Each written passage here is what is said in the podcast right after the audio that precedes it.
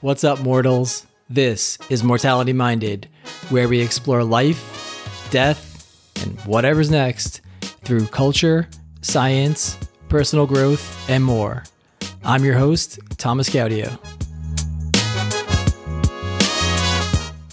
Today, I'm really excited to be speaking with Tara Sroka, who happens to be a good friend of mine, about her important work as an end of life planner uh, especially her recent launch of online memorial services in the wake of the COVID 19 pandemic. We also talk about other ways technology is changing how we mourn and honor our dead, the downside of immortality, and whether bacteria can ever be reincarnated, assuming you believe in reincarnation. Tara and I originally spoke at the end of July, which I'm letting you know in case something here or there sounds a bit outdated. And as usual, I share my daily mortality mantras with you afterward, so stick around for that. See ya on the other side. So I'm very excited today to be speaking with my friend and sometimes coworker, Tara Soroka, who is an end of life planner and runs Bringing Death into Life, which is a great name and that's the name of her business where she runs her um, end of life planning out of. So, welcome. Thank you. Thanks for having me. You're welcome. Great to see you. I, I don't. I don't think we've seen each other in person. It's been a minute. It's been a bit. Yeah, this pandemic has definitely changed a lot. Yeah. Social contact.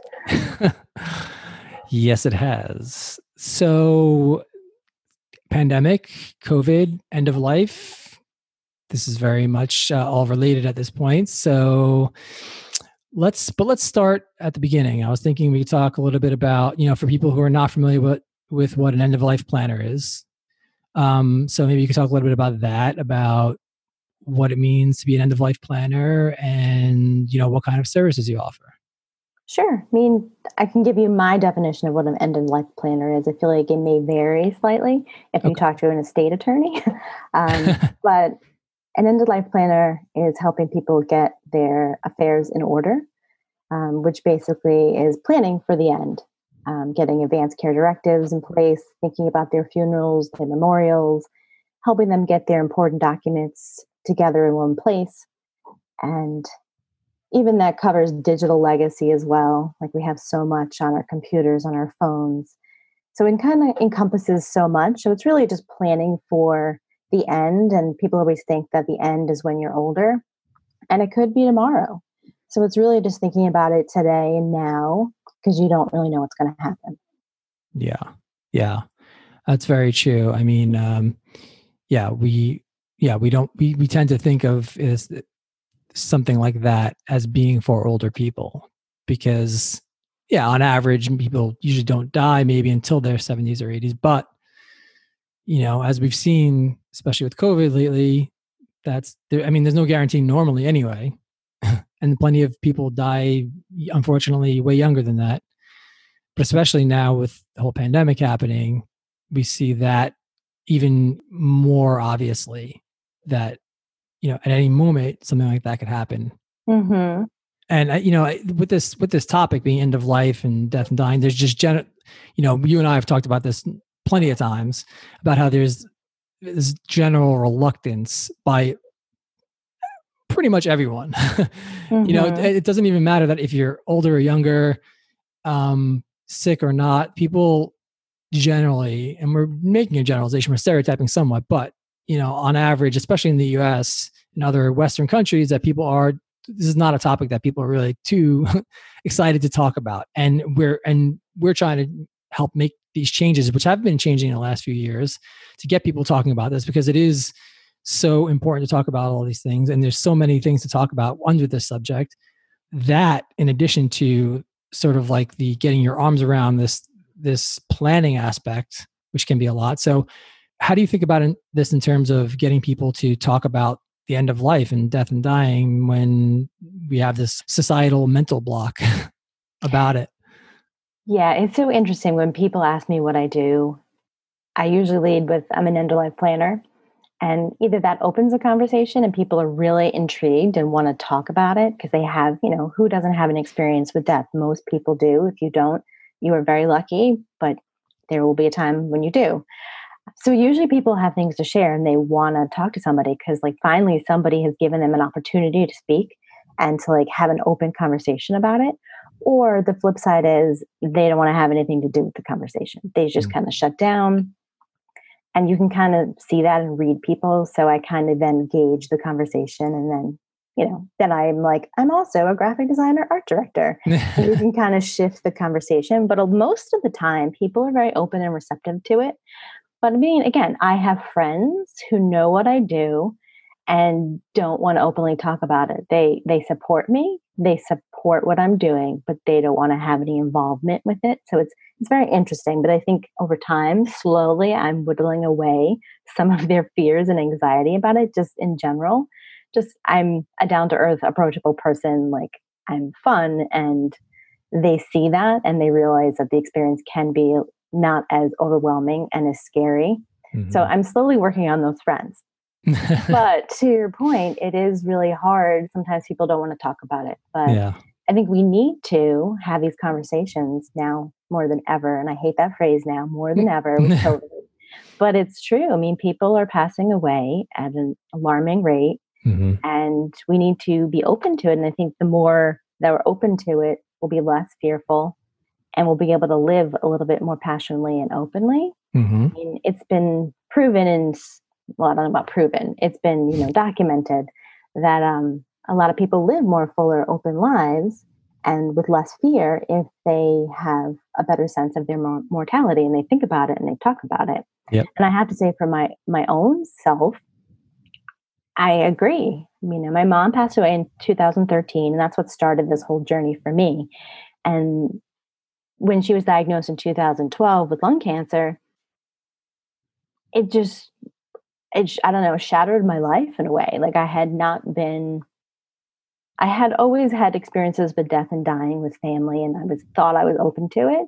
We had talked about it, you know, when I was younger, and I knew about it, and I was never shielded from that.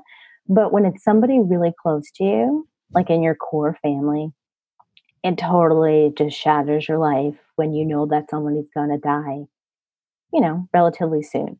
And that whole experience just changed my life and from there, and again, I was filled with so much fear, anxiety. We didn't talk about things as much as we should have and could have. And I think if we did, it it would have been better overall.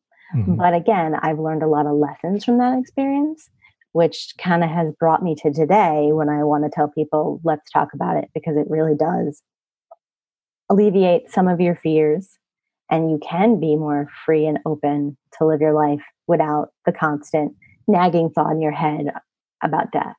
And hmm. it's not like I'm going skydiving or cliff diving anytime soon, but you know, it just it makes me more conscious of my mortality and it makes me a little less afraid of it. Although in hindsight, I recently had a little bit of a health scare and everything is fine. But when I had that week of waiting for results, I wasn't concerned about my mortality. I was concerned about those who I would leave behind if something happened. So it may help your fear about your mortality, but it could also heighten the thoughts about leaving those loved ones behind. So it's just kind of, it was very interesting for me as an end of life planner to start thinking about my mortality. But then I saw it really from the flip side of if something happened and I left my family, that would be more devastating to me than me not being here. So I thought that was just so interesting. Yeah. Yeah in terms of you feel like you, they're going to lose you and your all the help that you're giving them yeah i mean and i also think about it anything happened to like my immediate family again. I mean again i've gone through it once. It was horrible and i don't want to do it again but just the idea of that is just so enormous sometimes to think about. You rely on obviously the people you love and have in your life and it's hard to think about life without them. So it's just mm. i was thinking about it from the opposite way. If i were to, to right. die how would that leave a hole in other people's lives? Yeah yeah and also the burden you know you think about right. the burden left behind and that's why planning is so important and that's especially important right now with everything happening with covid and you're and you're focusing or at least now offering uh, virtual memorial services for people because the, obviously this has become very important at this time when we need to distance from each other and funerals have been upended and grief has been upended because people cannot see their loved one. I mean, there are people dying alone in hospitals, which is a huge tragedy. Maybe you know, maybe surrounded by workers at the hospital, but certainly not able to see their loved ones if they have COVID or are in isolation. Um, so that's a, that's a very big problem that's happening right now. And I was speaking with someone recently, and, and the idea that the last time you may see the person is when they go into the ambulance. Mm-hmm. And then if they're in the hospital for X amount of time, then you die. And if you're lucky, maybe you'll have like a Skype chat or, or, or, you know, a Zoom call with them that the, the nurses or doctors can facilitate. And then at least, you know, especially here, we're, we're both in New York City and back in March and April, you know, they, uh, funerals were, if not stopped outright, they were very limited in terms mm-hmm. of you know who could attend them and how many people and keeping the social distance physical distance. And actually i just checked out the new york city website before our call and they um they, they can still happen right? But you need to have physical distancing in place and they they there a lot of funeral homes are limiting the number of people who can attend mm. and so they're and they're encouraging you know virtual services. So um how did you go about beginning to offer these these services. And and I was making the assumption that it's all pandemic related in terms of you're offering it now but maybe you can shed some more light on that. Sure. Yeah I mean it definitely came to light because of the pandemic. Back in March a friend of mine who I actually studied thanatology with she lost her father and a group of us came together to have a oh, memorial oh, I just want to quick, quickly define thanatology. So thanatology is the interdisciplinary study of death and dying and grief, which you and I both took a thanatology certificate program. So for people who are not familiar with that term, just wanted to define that. Good call. It's not a word that rolls off the tongue and that most people know. but, um, yeah. So a friend, her dad passed away from COVID and a group of us got together to have a memorial for him, but also as a way to comfort her. Just like you mentioned, people are dying and then people are grieving in isolation. They can't be there, they can't see the person. In some cases, I mean, we've we've heard stories about people FaceTiming and being able to be virtually there, which is amazing and heartbreaking at the same time, but it is a good alternative. So we came together to have a memorial service, and it was really just an amazing experience for all of us involved, as well as our friend. She definitely felt uplifted. She felt comforted. It was just a beautiful moment. And I feel like it helped in the start of her healing, possibly.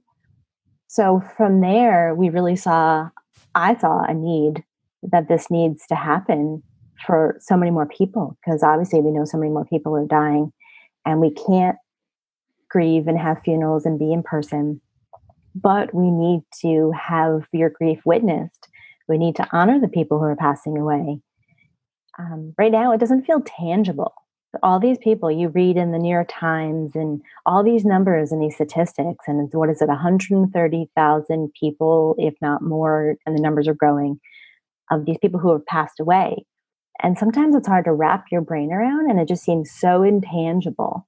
And I feel like sometimes for grief, you can't process it until something's tangible. Mm. So, in having a memorial service, you're honoring that person, but you also, as the family and friends, are having a safe space to mourn, to grieve, to celebrate, to come together, to witness each other, to help on your grief journey. Because otherwise, you may have a lot of complicated grief eventually down the road. I feel like right now everything's complicated in COVID. I feel like mm-hmm. everything is heightened, everything is amplified stress and anxiety is higher than ever, probably. I know, at least for myself, I can understand that. Um, so think about mm. grief. That is probably just even more amplified right now. So I really wanted to offer these services to help family to honor their loved ones because you've lived a life that deserves to be honored and not just swept under the rug or forgotten about or just a statistic. Mm-hmm. It really should be honored and to just help families to grieve, to have a place to mourn and celebrate. And it doesn't have to be mournful. Like it can be joyous, it can be a celebration, mm-hmm. it can be anything you wanted or needed to be. So I'm I'm really happy and honored to be able to bring these services to people. So I'm helping people plan them if they want to carry them out themselves. And I'm also helping them carry out them if they want help. It just helps sometimes when you have that expert that you can rely upon, especially if you're grieving and mourning and you're just, I mean, personally, I was in a fog for so long mm-hmm. after way, and it's hard to do things. So if you have somebody that you can rely on to do it and be like, here, just do this for me, I just have to show up at this time and do this, then that would be so much easier. So it's, I mean, think of it as like a funeral director who's directing an online memorial. So I have different options for people depending on what they want to do and what their comfort levels are. Yeah, that's great. I mean, it's so important right now for people to be able to, like you said, celebrate, mourn, um, and just you know witness, recognize that person who passed, especially you know given the context that they might not have been been there with them when they died uh, because of all the the dangers of COVID. So, what would be like an example? You, you you kind of described a few different things that you may do in this context of virtual, like either helping, sort of like maybe like a light touch guiding, versus uh, all the way up to maybe doing it you know fully or at least like managing the whole thing yourself. And what what what are the what would some of that some of those options look like? Sure. I mean the planning option that i have is working with clients to figure out what type of service do they want. I mean that basically it could be anything from music do you have a theme? Who do you want to come? Is there any kind of slideshow graphics? What's the tone? Um, are there readings? You know things like that that you would have at a normal memorial service and we would plan that. Mm-hmm. we would get it together in a document and you'd have access to all that. I mean again there would be some thinking from like the client's point of view or the customer and then you know i would obviously give suggestions and thoughts based on the personality of the person who's passed away and just overall guidance in that regard and then they have the option if they want then for me to carry it out so that would be having the technical Zoom, you know, or whatever platform. I mean, right now I'm offering it on Zoom. So I feel like just having that technical guidance is just so helpful. There's so much now with Zoom. Um, just having people be hmm. able to be muted and having to orchestrate the whole thing, yeah. I feel like is is a lot of work, especially like I said, if you're grieving and you're trying to orchestrate everything that's happening, trying to be the facilitator, I mean, if you've been on a Zoom call in the last four months, and many people have, mm-hmm. it's very difficult when you're not sure who's supposed to speak. You speak over each other. Mm-hmm. It's it's challenging. Mm-hmm. It, it mm-hmm. adds a level of stress. And if you're there for memorial service and there is no order and it's kind of all over the place, I feel like that's not going to add to the to the feeling that you want of comfort to honor this person and to help you in this process. So mm-hmm. I would really act as a facilitator, um, a tech guide, and you know, really help planning of the service of the day of on Zoom or whatever platform we move into the future. Mm-hmm. So it's really just you know helping them implement it and carry it out. Yeah, and it it's it's such a, a smart approach because you know even though there is this progressive wing of the funeral industry that's that's really at the, the forefront of, of, a lot of change that's happening right now but i think it's still pretty small. So there's you know funeral the funeral industries generally funeral homes are like more traditional and slower to adopt change. So by you offering this it's a, it's a it's there's such a huge need for that right now. And you know it gives them a way to maybe accelerate their their their movement into the 21st century in a way that they would may, maybe not have you know done at all or been a lot slower to adopt. I, I agree and i think right now with what's going on in the world i think they have to accelerate and adapt and pivot and do other things because what they have to offer which was great before covid now is not complete. I feel like they, there's a lot that they could offer if they've expanded their thoughts and started thinking a little bit differently. And I think we've started to see that in different funeral homes and just even with different services out there over the last couple of years, and even more so now, getting a little bit more traction. There's, you know, other people who are doing online memorials. or lots of different, you know, sites and things that are doing more in the end of life space. So I feel like as time progresses and with all these changes with COVID, we're going to see a lot more changes. Mm-hmm. which, you know, it's horrible that it took this pandemic for that to happen. But I think we're, I mean, that's one of the silver linings and the positives from it. We're seeing a lot more changes in the end of life space. Yeah, yeah, I see legacy websites, you know, social media, people's profiles, you know, even Facebook within the last couple of years, right? They had they offered some kind of way for people to hand off their account if they end up dying. Yeah, Facebook does have a designation for legacy, for memorialization. You can designate a person. Um, some other ones may, I think over time, they're going to probably be doing that. And yeah. I think there's going to be more need for it so yeah, I mean, I definitely help people think about the digital aspect of it too, because we touched on it before. It it's growing, it's enormous. I think about all the the apps, the mm-hmm. passwords, the online accounts, everything you have.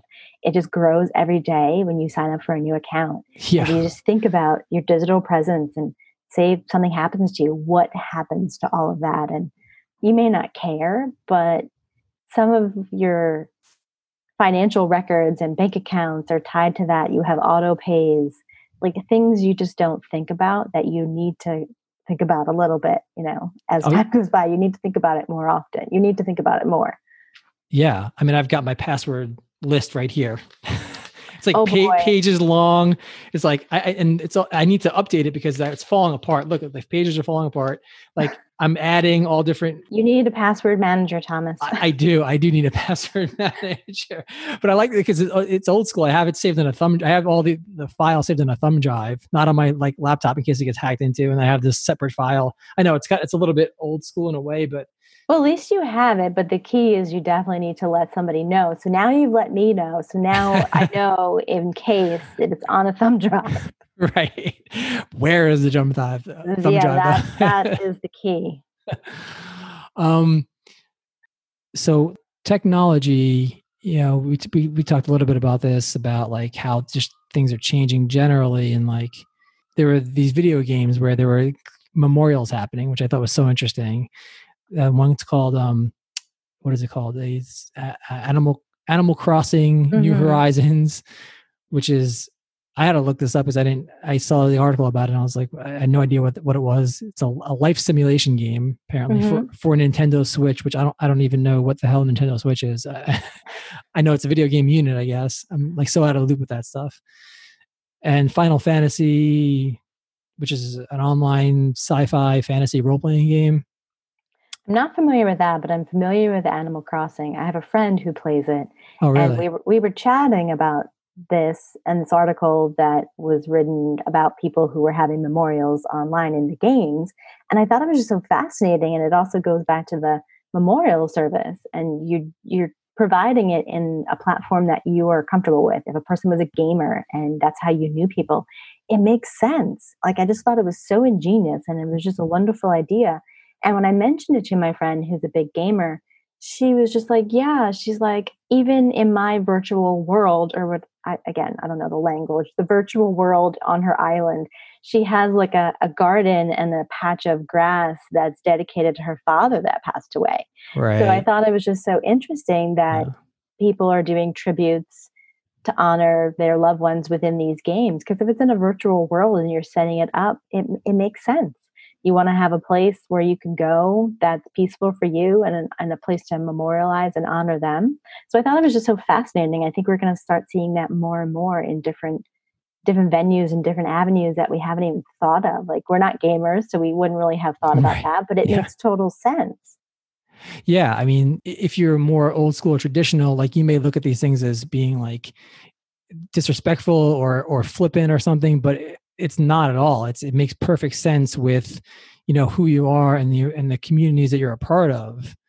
And, and people you know and people are products of their time too it's like you know what, what's acceptable today may not have been acceptable in the past and you know in the future there's going to be something else yeah how things evolve so it's really just about making it work for you whatever that means Agreed. And I, I love that there's creativity to it. I mean, if you're a gamer or a creative person like that, I mean, that's that makes sense. You would want to have that. I think you have to adapt. And to your point, where some people may not understand that, but everything's not for everybody. um, there's something for everyone, and it's just it's different. So I think you need to respect other people's thoughts, opinions, and what they do. Right. And some occasions can be joyous, some can be somber Right. It all varies, and we should all respect what people choose to make their final wishes and celebrations be. Yeah. I mean, so, yeah. So when you and I were talking, I, I, I was trying to think of like other things that were directions it can go. Like, oh, maybe the one day they'll be live streaming at cremations or at burial at you know graveside at, at the at the cemetery or TikTok videos being made at funerals, and it's all that sounds kind of crazy and disrespectful in a way, but you know, well, I think live stream live streaming has been happening. I mean, I know some funeral directors who were live streaming specifically to family, like via password protected rooms, not open to anybody, just specifically to family. Like during burials or um, um cremations. Uh, not cremations. I mean, I, I read some articles that they were live streaming during the burial in the cemetery, oh, so wow. they could be there and yeah. be part of that moment. Yeah. So they were capturing it either by recording or live streaming specifically to certain family members. Again, you want to make sure that pass things are password protected, not everyone can join, not have anybody Zoom bomb things. You want to make sure things are Right. protected. But you can do that. And I have seen that in some cases oh, interesting. where people couldn't go in the beginning of COVID before some restrictions were lifted in New York State, yeah. that they couldn't be there for that moment of interment in the cemetery. Right. Oh, that's great. That's fantastic. Yeah. I mean, like uh, my grandmother died last year. She was 102, and I, I wanted to have a home funeral for her, which is like a whole nother conversation about bringing things back, like old school, the way things used to be, you know, back in the 1800s and prior. This, this kind of slowly rising movement. But my grandmother was like so ahead of her time and so just joyous and and and and all about trying new things. That uh, you know, if if you were making a TikTok video at, at her funeral, she probably would have loved that. You know, it would have been something that she enjoyed. So it's like people, yeah, certainly these things can be very somber and mournful, but you know, we're seeing more the, this idea of like celebration, or maybe like it's like a, a kind of re- resurgence or, or adaptation of the Irish wake perspective of like celebrating the person's life and being joyful and um so yeah there is no there are no rules essentially right i mean that's kind of the takeaway i think I think a lot of people have in their head that there are rules. You have to follow a certain, you know, dress code. It has to be a certain mood and setting because that's what we've done for hundreds of years. And I feel like we've been conditioned into a lot of it. Mhm. But that really doesn't have to be the case. It can be it can be fun. You can wear bright colors. You can laugh. You can share stories. It can be a party. It, you know, I I encourage people to make it more of a party and a celebration. Yes, it's sad, but you also want to celebrate the life that they've led. And a lot of times, the people that have passed away would not have wanted you to be sad as well. Mhm. A lot of them have, you know, a lot of people have had long suffering illnesses and you know, chronic problems. So I'm sure that they would not want you to be sad so much. um, I mean, it can be it can be a joyous and unique experience. So, what about people who don't want, you know, memorials? Is that you think that's? I mean, in the idea of like anything goes and and whatever you want is okay. Um, is there any kind of downside to that? You think, or is it all whatever you want is fine? If you're just want to skip it, either maybe it's like just not for you, or maybe like you might even be, be there may be concerns about affording, being able to afford a service. You know, what are your thoughts on that? I think a matter of affordability, you can plan and do your own service for free, and that doesn't cost anything. Hmm. So if you wanted to do one, you can do one, and cost shouldn't be an issue. But as you know, and I'm, and I'm not a grief therapist, I'm not a counselor, so this is just my opinion. hmm I think for people who say they don't need one or they don't want one, what's the point? I think if you don't have your grief witnessed, you're going to have a harder time processing the experience. Hmm. Think about now, we are so isolated. We don't see many people. If we do, it's on Zoom, maybe outside occasionally from a distance. Mhm. We are very isolated. And I feel like that's starting to affect our, our brain, our processing, just normal relationships and everything we do. I mean, I know personally, I don't go out very much. I'm in my apartment with my husband and I don't interact with a lot of people. And after a while, it starts to get to you. Yeah. So if I had to layer on top of that grief, I think that would be much more amplified. So I think coming together with people, friends and family to i mean it doesn't have to be elaborate it doesn't have to have music it doesn't have to have readings it doesn't have to have anything crazy. It could just be coming together to share stories or even just to share your grief. Like share how you're feeling with each other. It doesn't even have to be called a memorial service. I think it's just really important to be able to to have your grief witness to talk about it to really communicate to be there for each other and even if it's just being supportive and just having an open dialogue and you don't call it a memorial, I think that is fine. I think I think it's needed though. Because if we don't have that, five months from now, six months, a year, time is going to go by and we may not be dealing with what we could have been dealing with sooner. Mm-hmm. And I think that's just going to cause a lot more problems and ripple effect that you may not even be aware of. Maybe yeah. you're aware of it, maybe you're not. Mm. But I think the sooner you can kind of tackle that, the better. Yeah. Yeah, I think that you brought up a really good point about, you know, it can be as simple as as, as you want. It doesn't have to be elaborate. To have something though to, to honor that person, to recognize them and recognize your own loss is important. Or, you know, but I, you know, I guess again, if it's if it's really something that you don't not comfortable with, that's one thing. But yeah, maybe there is some unintended consequences you might not be realizing by by avoiding that or by not doing it. Yeah, I think when we we put labels on things that it's a memorial, it's a funeral. You think in your brain it has to be this one way. Sometimes we trick our brain and we can't adapt. So maybe you just say, "Hey, this is going to be a happy hour, but we're going to dedicate this happy hour to Uncle Fred." Right. And people are going to get on Zoom, they're going to have a drink and they're going to toast and they're just going to say one memory about Uncle Fred mm-hmm. and just keep it simple. And it's it's a happy hour in his honor. It's not a memorial because that in your mind conjures what you think a memorial should be.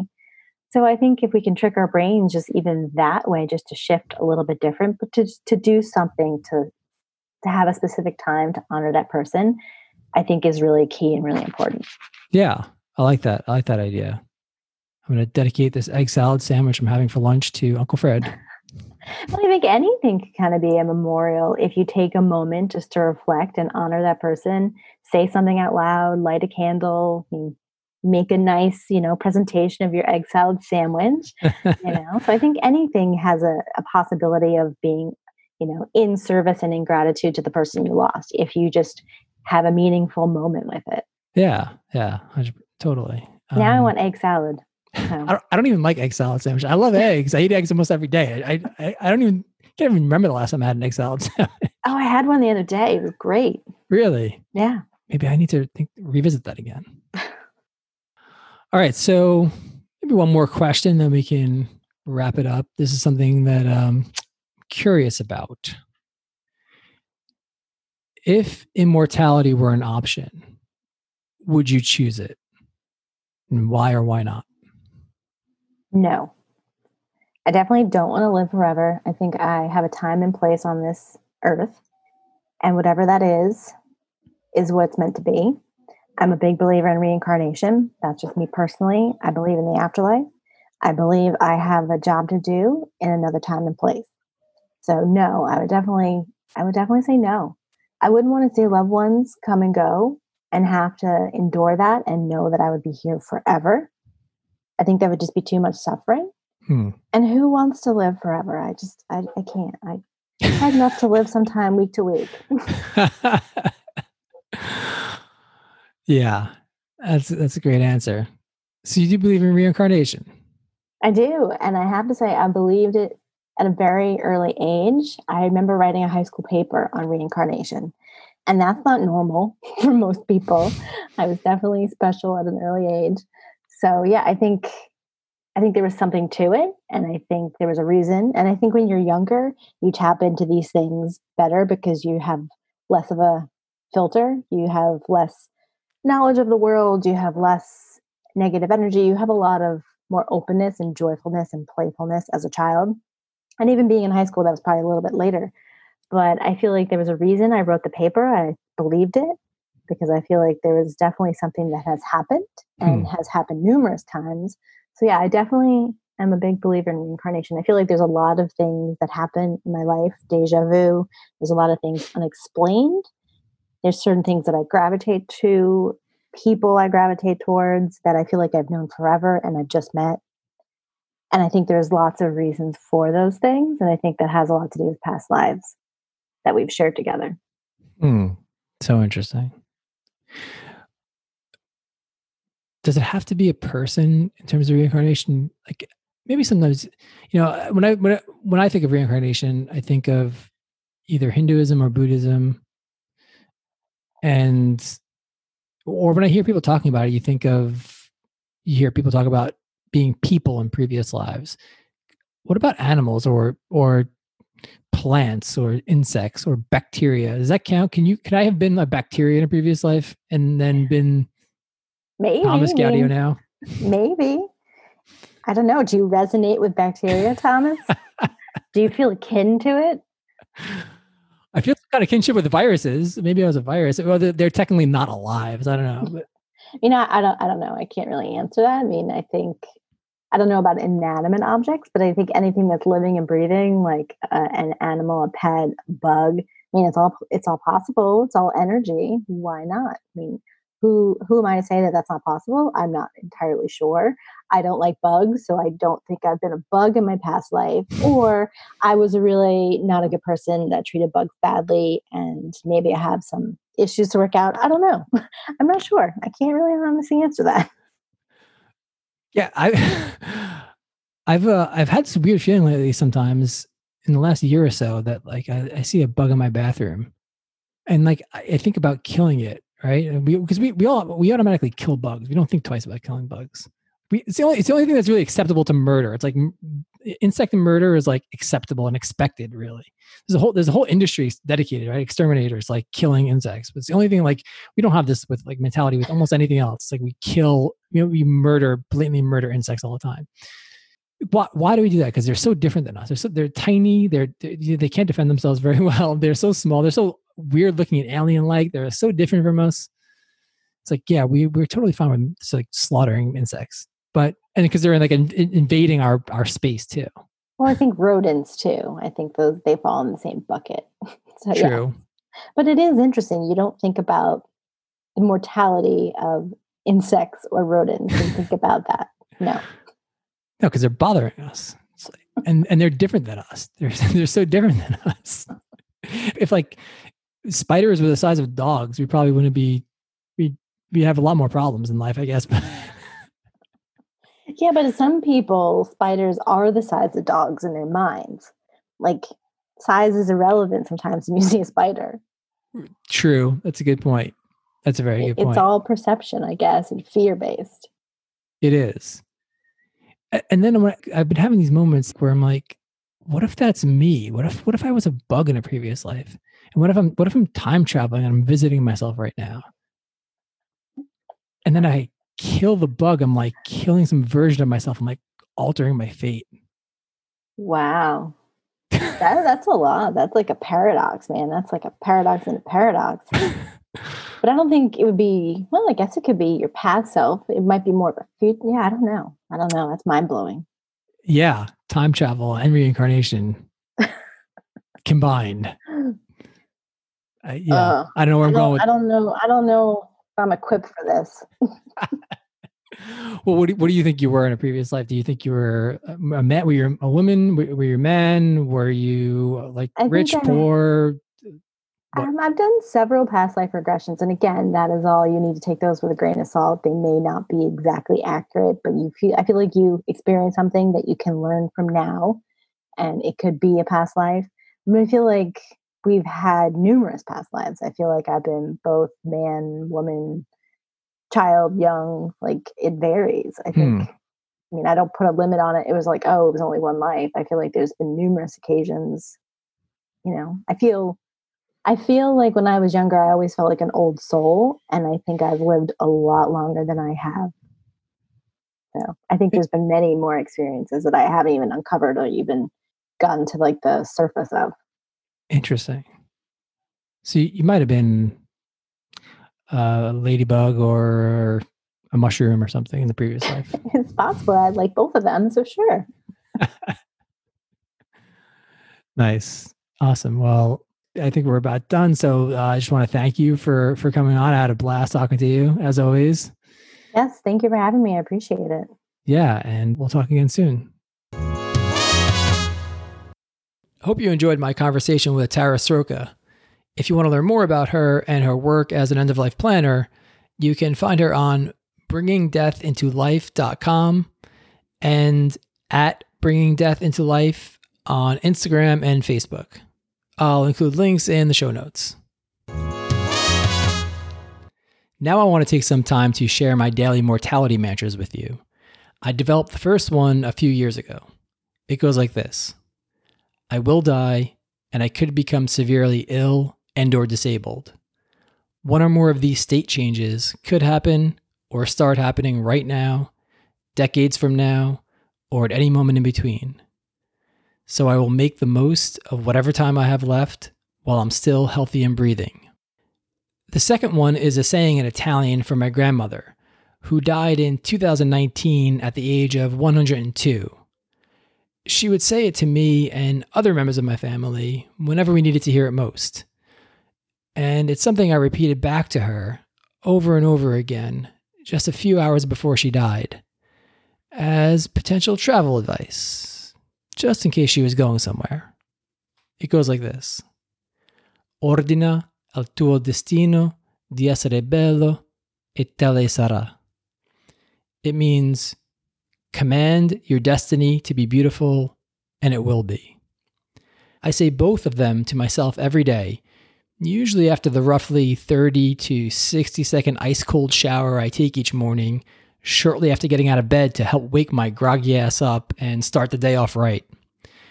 I hope these matches help you as much as they help me. All right, that's a wrap for now. Join me in exploring mortality and everything that follows from it by subscribing to Mortality Minded wherever you get your podcasts. You can also find episodes and other content on mortalityminded.com. If social media is your thing, I'm at Mortality Minded on Instagram, Facebook, and Twitter. Or if you want to kick it old school, email me through connect at mortalityminded.com. Let me know what you think of this episode and others by rating and or commenting on them. Your feedback is much appreciated and goes a long way in helping make the show better for everyone involved. You, the guests, and me alike. Thanks so much for listening. Until next time, stay mortality minded.